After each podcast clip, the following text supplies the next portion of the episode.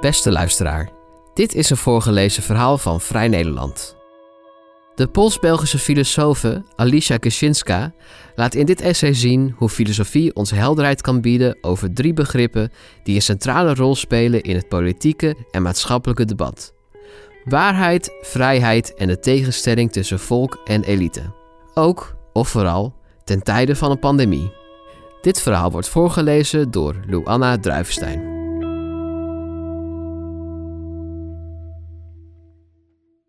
Voor het eerst in bijna twintig jaar kon afgelopen april geen maand van de filosofie van start gaan. Het jaarlijkse initiatief om de waarde van de wijsbegeerte in de verf te zetten, moest door de coronacrisis uitgesteld worden. Geen lezingenreeks, geen interviews, geen debatten. Dat is hoogst jammer. Voor mezelf, ik was dit jaar de gelegenheidsessayist van het initiatief, en ook voor de samenleving. Want als er iets heilzaam voor onze verwarrende, verdeelde wereld zou kunnen zijn, dan is het misschien wel bij uitstek het cultiveren van de filosofische geestesgesteldheid. Filosofie. Ça sert à quoi? Toen de Franse muziek- en moraalfilosoof Vladimir Jankelevich ooit deze vraag gesteld werd, struikelde hij in zijn antwoord bijna over zijn eigen woorden. Het was volgens hem immers een redelijk onredelijke vraag. Het nut van de filosofie? Hoe kun je daar iets zinnigs over vertellen? Zodra je naar het nut van filosofie peilt, ondergraaf je haar betekenis en raison d'être. Filosofie is net zoals alles wat werkelijk van waarde is in het leven: vriendschap, liefde, kennis. Hun betekenis ligt in een intrinsieke en niet in een instrumentele waarde. Wie in een vriend of geliefde een nut zoekt, heft de vriendschap en liefde op. Zo is het ook met de filosofie. Hoewel ik de gereserveerdheid van Jan Kelevich deel, blijft het belangrijk om ons de vraag te stellen: wat is filosofie en wat hebben we er nu eigenlijk aan? Het eerste deel van die vraag heeft aanleiding gegeven tot talloze theorieën en opvattingen. Filosofie bestaat uit heel verschillende deeldisciplines en neemt heel verschillende onderwerpen als centraal studieobject: logica, kennisleer, metafysica, politieke filosofie, ethiek, taalfilosofie, filosofie van de religie, van de economie, van de geschiedenis en noem maar op.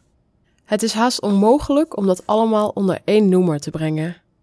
Maar hoe uiteenlopend het werk van de logicus, de ethicus en de politiek filosoof ook mogen wezen, er is wel een gemene deler. De kerntaak van filosofie is steeds conceptuele analyse Filosofie is de poging om een beter begrip te krijgen van de begrippen waarmee we de wereld proberen te begrijpen. Beter begrijpen met betere begrippen. Dit is niet zomaar een theoretische exercitie van terminologische haarkloverij. Begripsanalyse heeft een grote maatschappelijke betekenis, indien men wil, zelfs een groot maatschappelijk nut. Dat geldt in het bijzonder voor begrippen die heel vaak gebezigd worden en vorm aan onze wereld geven maar lang niet altijd duidelijk in hun betekenis zijn. Zoals de rol die waarheid, vrijheid of de tegenstelling elite versus volk in het publieke en politieke debat de voorbije jaren hebben gespeeld. Wanneer we ons begrip van de wereld en onze medemens vergroten, kunnen we ook ons begrip voor de wereld en onze medemens vergroten. In onze gepolariseerde wereld is dat geen overbodige luxe. Het publiek debat neemt al te vaak de vorm aan van een duel in plaats van een dialoog. Het onbegrip aan weerskanten van het politieke en ideologische spectrum lijkt soms zo groot dat het debat nog slechts een dovermansgesprek dreigt te zijn. Dat is zeer nefast voor de democratie en de samenleving. Immers, het publieke debat is de olie die de motor van de democratie draaiende houdt. De kwaliteit van een open samenleving hangt in fundamentele mate af van de kwaliteit van het debat. Wanneer daar onbegrip en foute begrippen alomtegenwoordig zijn, wanneer we concepten hanteren waarvan de validiteit erg twijfelachtig is, foute associaties maken, vooronderstellingen voor onomstotelijke waarheden aannemen en platitudes debiteren alsof het gaat om doorvrochte verworvenheden van ons uitmuntend intellect dan erodeert die zo fundamentele pijler van de democratie. De conceptuele analyse van de filosofie kan ons helpen om die erosie tegen te gaan, door onbegrip en fout begrepen begrippen te bestrijden. Een van die begrippen, die de voorbije jaren een centrale rol heeft gespeeld in het publieke debat en de politiek, is waarheid. Je moet al onder een steen geleefd hebben om niet gemerkt te hebben dat waarheid zich in woelig water bevindt. Politieke tegenstanders verwijten elkaar voortdurend dat ze de waarheid met voeten treden. De ene beweert dat de mainstream media enkel fake news genereren, de andere beweert dat populistische politici voortdurend liegen of op zijn best alternatieve feiten presenteren. Dat alles draagt ertoe bij dat we in een post-truth tijdperk verzeild zijn geraakt. Maar is dat wel zo? Enige filosofische reflectie zou ons terughoudender moeten maken in het verkondigen van de ondergang van de waarheid. We leven niet in tijden van een waarheidsapocalyps. De term post-truth suggereert ook dat er een truth en misschien ook een pre-truth tijdperk heeft bestaan. Maar wie daaraan gelooft, gelooft in een historisch fata morgana. Liegen, misleiden, manipuleren, het is altijd deel geweest van het politieke spel. Daarop wijst ook Hannah Arendt in haar essay Lying in Politics.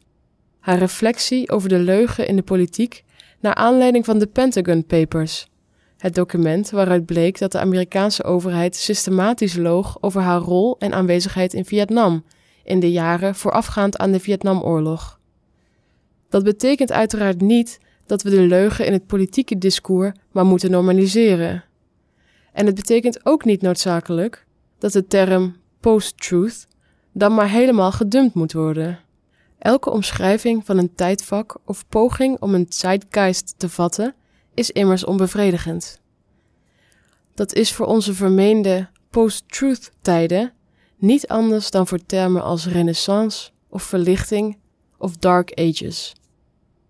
Hoewel waarheid en leugen altijd deel zijn geweest van het politieke discours, komt onze bewustwording van de precaire positie waarin de waarheid zich soms bevindt meer tot uiting.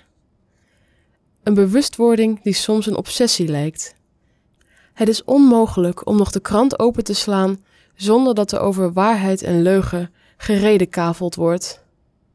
Om uitdrukking te geven aan die bewustwording of obsessie, zou de term post-truth dan misschien wel iets zinnigs over onze tijd en tijdsgeest kunnen uitdrukken. Gecontesteerde waarheden zijn altijd inzet van de politiek geweest. Door voortdurend het beeld op te hangen dat we vandaag opgezadeld zitten met een uitzonderlijk fenomeen, leugenachtige politici, bewijzen we de samenleving geen dienst. Democratische politiekvoering kan immers slechts bestaan bij de gratie van het vertrouwen van de burger in zijn politieke vertegenwoordigers. En door voortdurend de leugenachtigheid van politici te benadrukken, dreigt ook een normaliseren van de leugen. We moeten politiek, ondanks de overdaad aan tegenbewijzen, blijven zien als een eerbare stiel. Anders wordt het wat we ervan maken. Daarvoor waarschuwde Václav Havel vele jaren geleden al.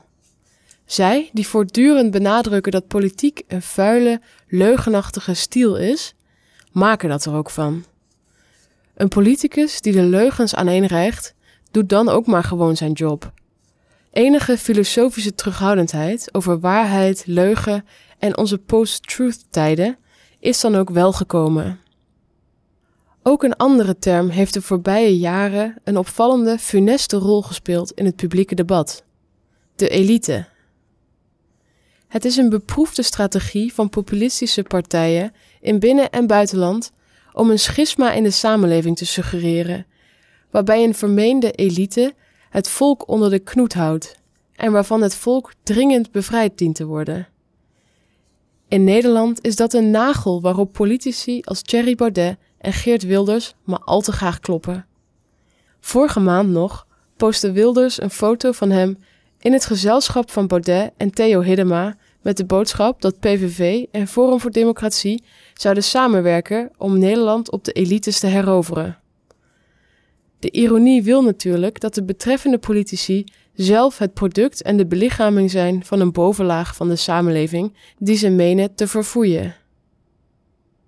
Het voortdurend cultiveren van de tegenstelling elite versus volk lijkt weinig bevorderlijk voor de sociale cohesie. De elite is de schuldige van het kwaad in de samenleving. De geschiedenis leert dat weinig goeds komt van de politieke toepassing van dit soort zondebokretoriek. Daarom is het aangewezen om daar niet zomaar in mee te gaan. Het zou echter fout zijn om te beweren dat enkel politici die drijven op tweespalt deze dichotomie voor werkelijkheid nemen. Het gevoel dat de elite de oorzaak is van zowat alles wat spaak loopt in onze samenleving, is wijdverbreid. Twee jaar geleden ging een kort essay van Alessandro Barrico de wereld rond. Het werd in een mum van tijd in vele talen en verschillende kranten gepubliceerd. Zijn boodschap daarin? De elite had het de voorbije jaren toch al te bond gemaakt. Door zich te vergenoegen in haar eigen comfort, had ze haar maatschappelijke plichten verzaakt. Al te lang heeft die elite haar eigen belang nagestreefd, heeft zij het volk behandeld als stumperts die bij de hand genomen of onder de duim gehouden moeten worden. Het volk heeft uiteindelijk zijn vertrouwen in de elite verloren. En dat verklaart het succes van populistische en anti-establishment partijen. De dingen die het volk wil, kan men pas begrijpen, al dus Barrico, door de reliefdruk te lezen van wat werkelijk de bedoeling is: zich bevrijden van de elite. Maar conceptueel is die dichotomie volk-elite op los zand gebouwd. Precies daar zou wat meer kennis van de filosofie en een kritische filosofische geest te pas komen. In de politieke filosofie is men het concept van de elite immers al vele decennia geleden beginnen te analyseren en fileren. Daaruit blijkt vooral dit. Het achterloze gebruik van de term elite getuigt van intellectuele luiheid. Wat is dat precies, de elite? Volgens Barrico gaat het om zowat iedereen die thuis meer dan 100 boeken bezit. Nou, dan worden wel heel veel mensen met heel veel uiteenlopende achtergronden, ook u als lezer van Vrij Nederland, en zelfs al bent u een heel deugdelijk mens, direct aansprakelijk gehouden voor de grootste morele en maatschappelijke kwalen die onze tijd kenmerken. Onder andere de Amerikaanse filosoof Robert Dahl heeft op overtuigende wijze beargumenteerd wat er allemaal schort aan de zogenaamde ruling elite theory. Aanhangers van deze theorie beweren dat er een elite bestaat die de touwtjes van de samenleving in handen houdt en het volk in een specifiek keurslijf dwingt. Een eerste probleem van die theorie is dat zij wetenschappelijk onverantwoord is, omdat ze nauwelijks falsifieerbaar is. Dat laatste is enkel mogelijk onder drie voorwaarden. 1. De elite moet een heel precies omschreven groep in de samenleving zijn. 2. In cruciale kwesties is het standpunt van deze groep tegengesteld aan dat van andere, grotere groepen in de samenleving. 3. De besluitvorming in deze kwesties ligt steeds in het verlengde van wat de welomlijnde elite wil. De aanhangers van de ruling elite theory, zeker in haar gepopulariseerde vorm, getroosten zich echter niet de minste moeite om de elite ook maar enigszins conceptueel of demografisch af te bakenen. En dat maakt een bewering over het bestaan van een alles overheersende elite even falsifieerbaar als de bewering dat een geheim genootschap van eenhorens de ware bestierder van de wereld is. Het is ook belangrijk om op te merken dat er weliswaar verschillende groepen in de samenleving bestaan die erg invloedrijk zijn in één domein, maar volstrekt geen zeggenschap hebben in andere. Elites, eerder dan een elite. En al die verschillende elites, cultureel, economisch, politiek, militair, komen lang niet altijd samen of overeen. Er is een groot verschil tussen hun werkelijke en hypothetische macht. De voorwaarde op dat een groep haar potentiële macht verwerkelijkt, is dat het om een sterk eengemaakte groep gaat, waar alle neuzen in dezelfde richting staan. Wanneer dat niet het geval is, en dat is niet het geval, is het machtspotentieel van vermeende elite slechts hypothetisch en geen concrete werkelijkheid. En kun je dus eigenlijk niet zinnig spreken over een elite of de elite die het gewone volk onderdrukt. Enige kennis van de filosofische literatuur en wat meer filosofische twijfel over gangbare concepten zouden de antennes van onze kwatschdetectoren moeten activeren wanneer alweer een politicus of intellectueel opkomt voor het gewone volk en daarbij de elite verfoeit. Het vaag en veralgemenend gebruik van de term elite is eerder filosofische kwakzalverij dan wetenschappelijk verantwoord. Dat het denkbeeld toch zo veelvuldig gebruikt wordt in de publieke ruimte, zorgt niet voor verheldering, maar voor vertroebeling van het maatschappelijke debat. En al dus knaagt het aan de maatschappij zelf. Het laat ons in geen enkel opzicht toe om datgene te benoemen wat er wel fout zit in een systeem. Bijvoorbeeld de gevallen waarbij wel degelijk machtsconcentraties en monopolies, netwerken en nepotisme de democratie aantasten. Maar een beter begrip van die gevaren verkrijgen we niet door vaag geklaag over de elite die het volk verdrukt. Dat is een te eenzijdige karakterisering van wat vandaag politiek gaande is. Wat we zien is niet de spontane uitleving van het verlangen van het volk om zich van de elite te bevrijden. Het gaat om een reeds bevoorrechte groep in de samenleving die ernaar streeft, voor en achter de schermen, om nog meer macht naar zich toe te trekken, zodat een autoritair, weinig democratisch of zelfs antidemocratisch regime geïnstalleerd kan worden waarbij rechten en vrijheden die als fundamenteel gelden in de liberale democratie eerder een last zijn dan een lust. Deel van dit streven en de strategie van deze groep is het cultiveren van het beeld van de elite als homogene groep en als vijand, wat dus feitelijk onjuist is. Wie de liberale democratie genegen is en meegaat in het achterloos overnemen van de bewering dat de elite het probleem van onze tijd is, biedt munitie aan haar eigen vijand. Daarmee belanden we bij een ander belangrijk begrip dat vaak verkeerd begrepen wordt en al jaren een grote rol speelt in het politieke discours: vrijheid.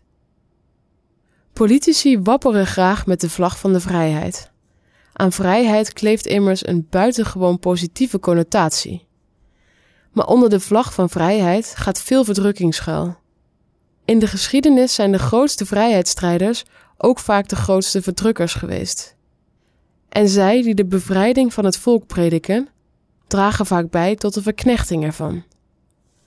Dat de blinde idolatrie tegenover een leeg begrip van vrijheid kwalijk kan zijn, zien we vandaag heel goed in de manier waarop de VS de coronacrisis aanpakt. De VS is een land waar vrijheid grotendeels opgevat wordt als een Laissez-faire vrijheid. Vrijheid is de mogelijkheid om te doen en te laten wat je wil. Vrijheid wordt negatief gedefinieerd. Vrijheid bestaat bij de afwezigheid van beperkingen en restricties. Elke vorm van staatsinmenging of regulering wordt al gauw begrepen als een schending van de een of ander recht op vrijheid. Geen mondmasker moeten dragen en niet in de pas hoeven lopen van aan corona-waanzin leidende virologen lijkt voor grote groepen in de VS een fundamenteel mensenrecht, met alle gevolgen van dien. In Europa daarentegen is in grote lijnen een andere vrijheidsopvatting gangbaarder, dankzij de werking van de naoorlogse welvaartsstaat. Het is een positieve vrijheidsopvatting. Vrijheid draait niet om wat je mag, maar om wat je kan doen.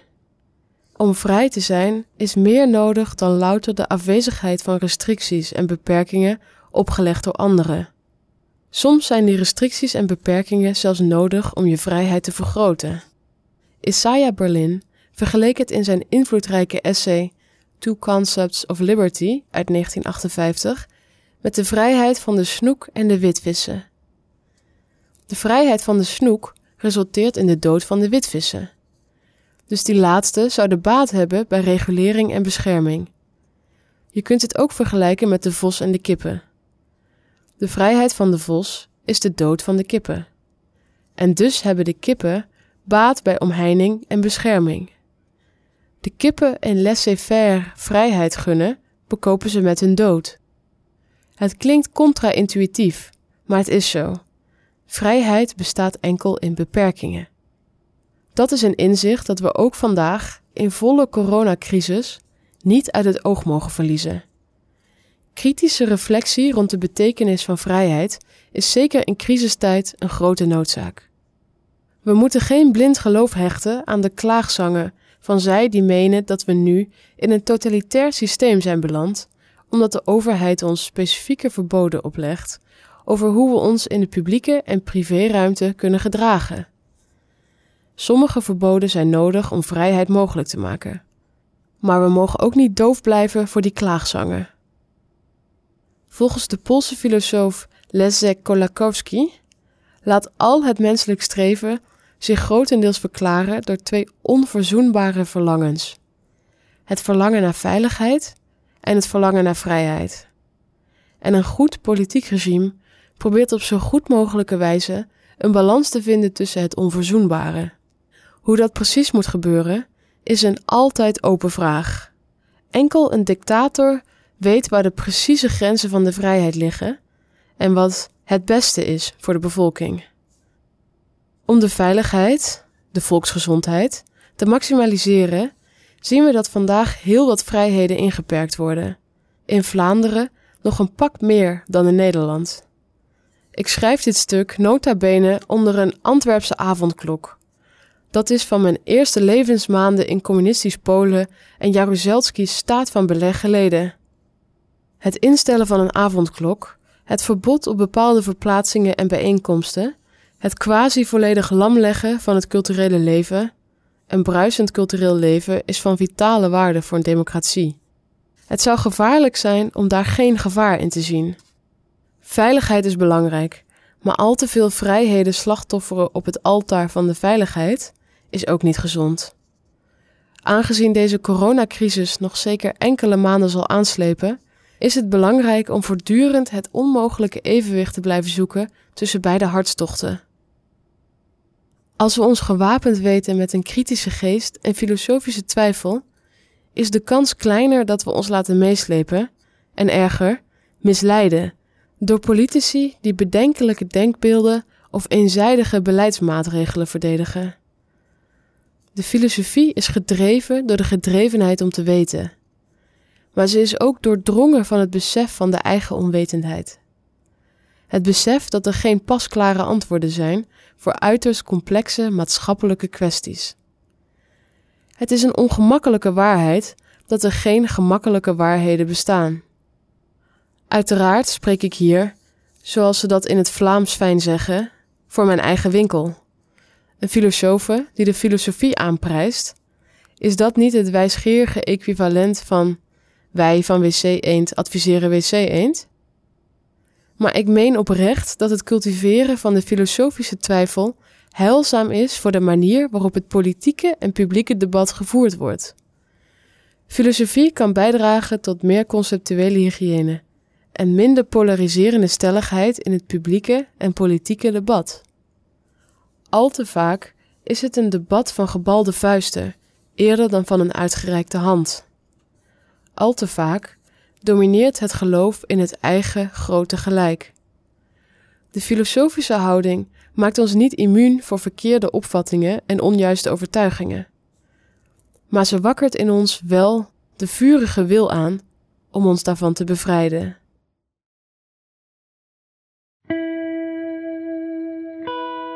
Voor haar trouwe luisteraars heeft Vrij Nederland een speciale aanbieding. Een half jaar abonnement op Vrij Nederland Online voor maar 15 euro. Kijk voor deze actie op vn.nl/slash podcast. Wil je vaker een voorgelezen verhaal van Vrij Nederland beluisteren? Kijk dan op vn.nl/slash voorgelezen of abonneer je in Spotify, Apple of Google Podcasts of een andere podcast-app naar keuze. Bedankt voor het luisteren.